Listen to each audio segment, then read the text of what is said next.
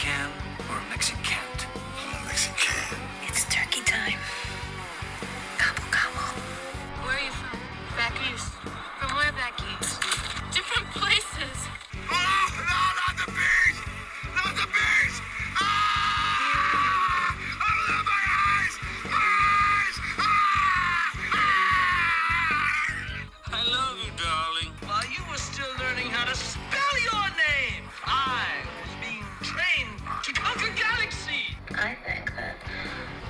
Without orgasms is like a world without flowers. Mother, you're alive. Too bad you will die. Planning on stealing something? No, ma'am, we're not. Plan on murdering me in my sleep? What? No. I'd like to take his his face off. You're tearing me apart, Lisa. Dear Angus, I'm in my third week at the Cordon Bleu. my friend. Can your heart stand the shocking fact about grave robbers from outer space? Look, a new day has begun.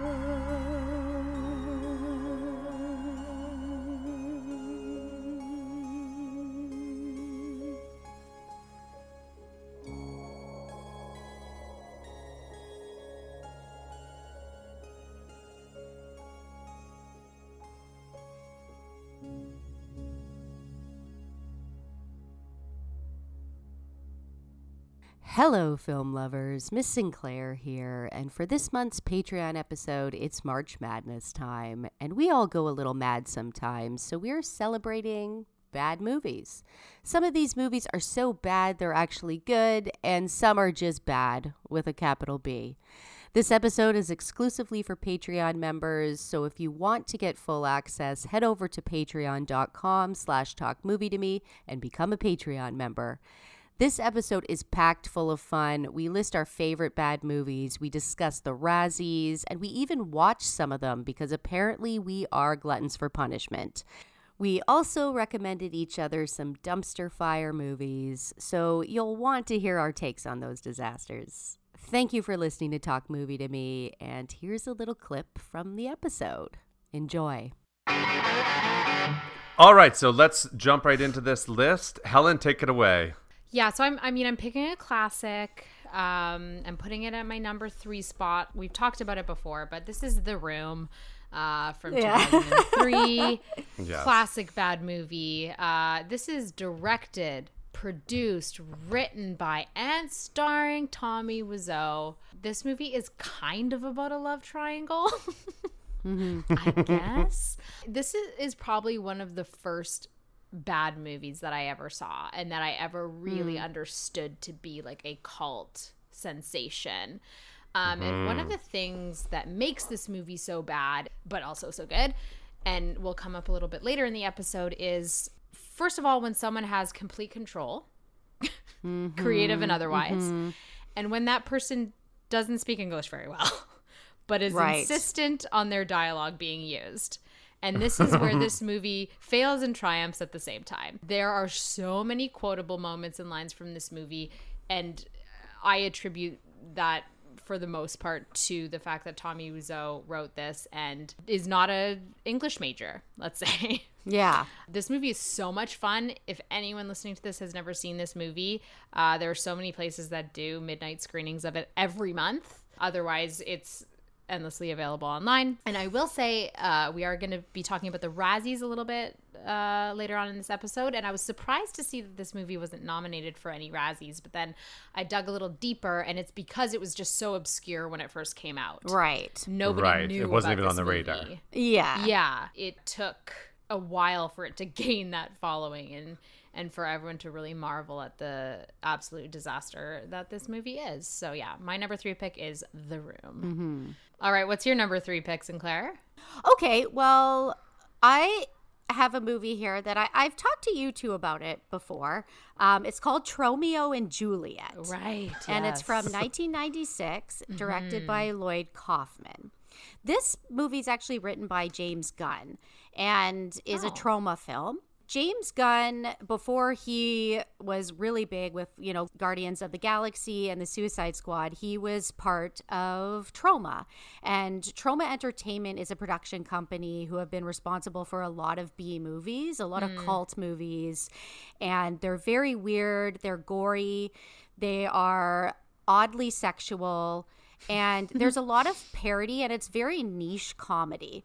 The Toxic Avenger is one of their more known ones. Oh and yes. yeah, and Tromeo and Juliet was actually the first Troma film that I ever saw. It's kind of funny because I was 18 and I was hanging out with a boy and he was like, let's watch a movie. And he put on Tromeo and Juliet. And uh, it was it's an odd choice Yeah. to put on when you're hanging out with a girl you don't know how they're going to react to this movie. So and I, it was supposed it was supposed to be romantic. I guess I don't know, but this movie came on and I I was just like brought into this world of Troma and I I couldn't believe what I was seeing. It was one of the the hmm. weirdest movies I've ever watched. Yeah, James Gunn was very much in this Troma world. It's actually his first writing credit, but it's definitely one of the strangest films that I've seen. It's you know, Romeo and Juliet. It's obviously an adaptation of Romeo and Juliet, but it's mm-hmm. considered like a mo- modern punk rock adaptation. It's set in New York. Uh, Lemmy from Motorhead is the narrator, and it's just completely bizarre and bonkers. And I actually wrote a little piece about this You movie. did. It's on our website on, on my hmm. blog. This just got mm-hmm. weird. Movies not suited for dinner conversation. Um, Or dates yeah. with young girls, apparently. or or, Yeah. da- or dates, um, or maybe it is appropriate because this is definitely stuck with me for sure. And it's a movie that is meant to be a bad movie. That's its shtick.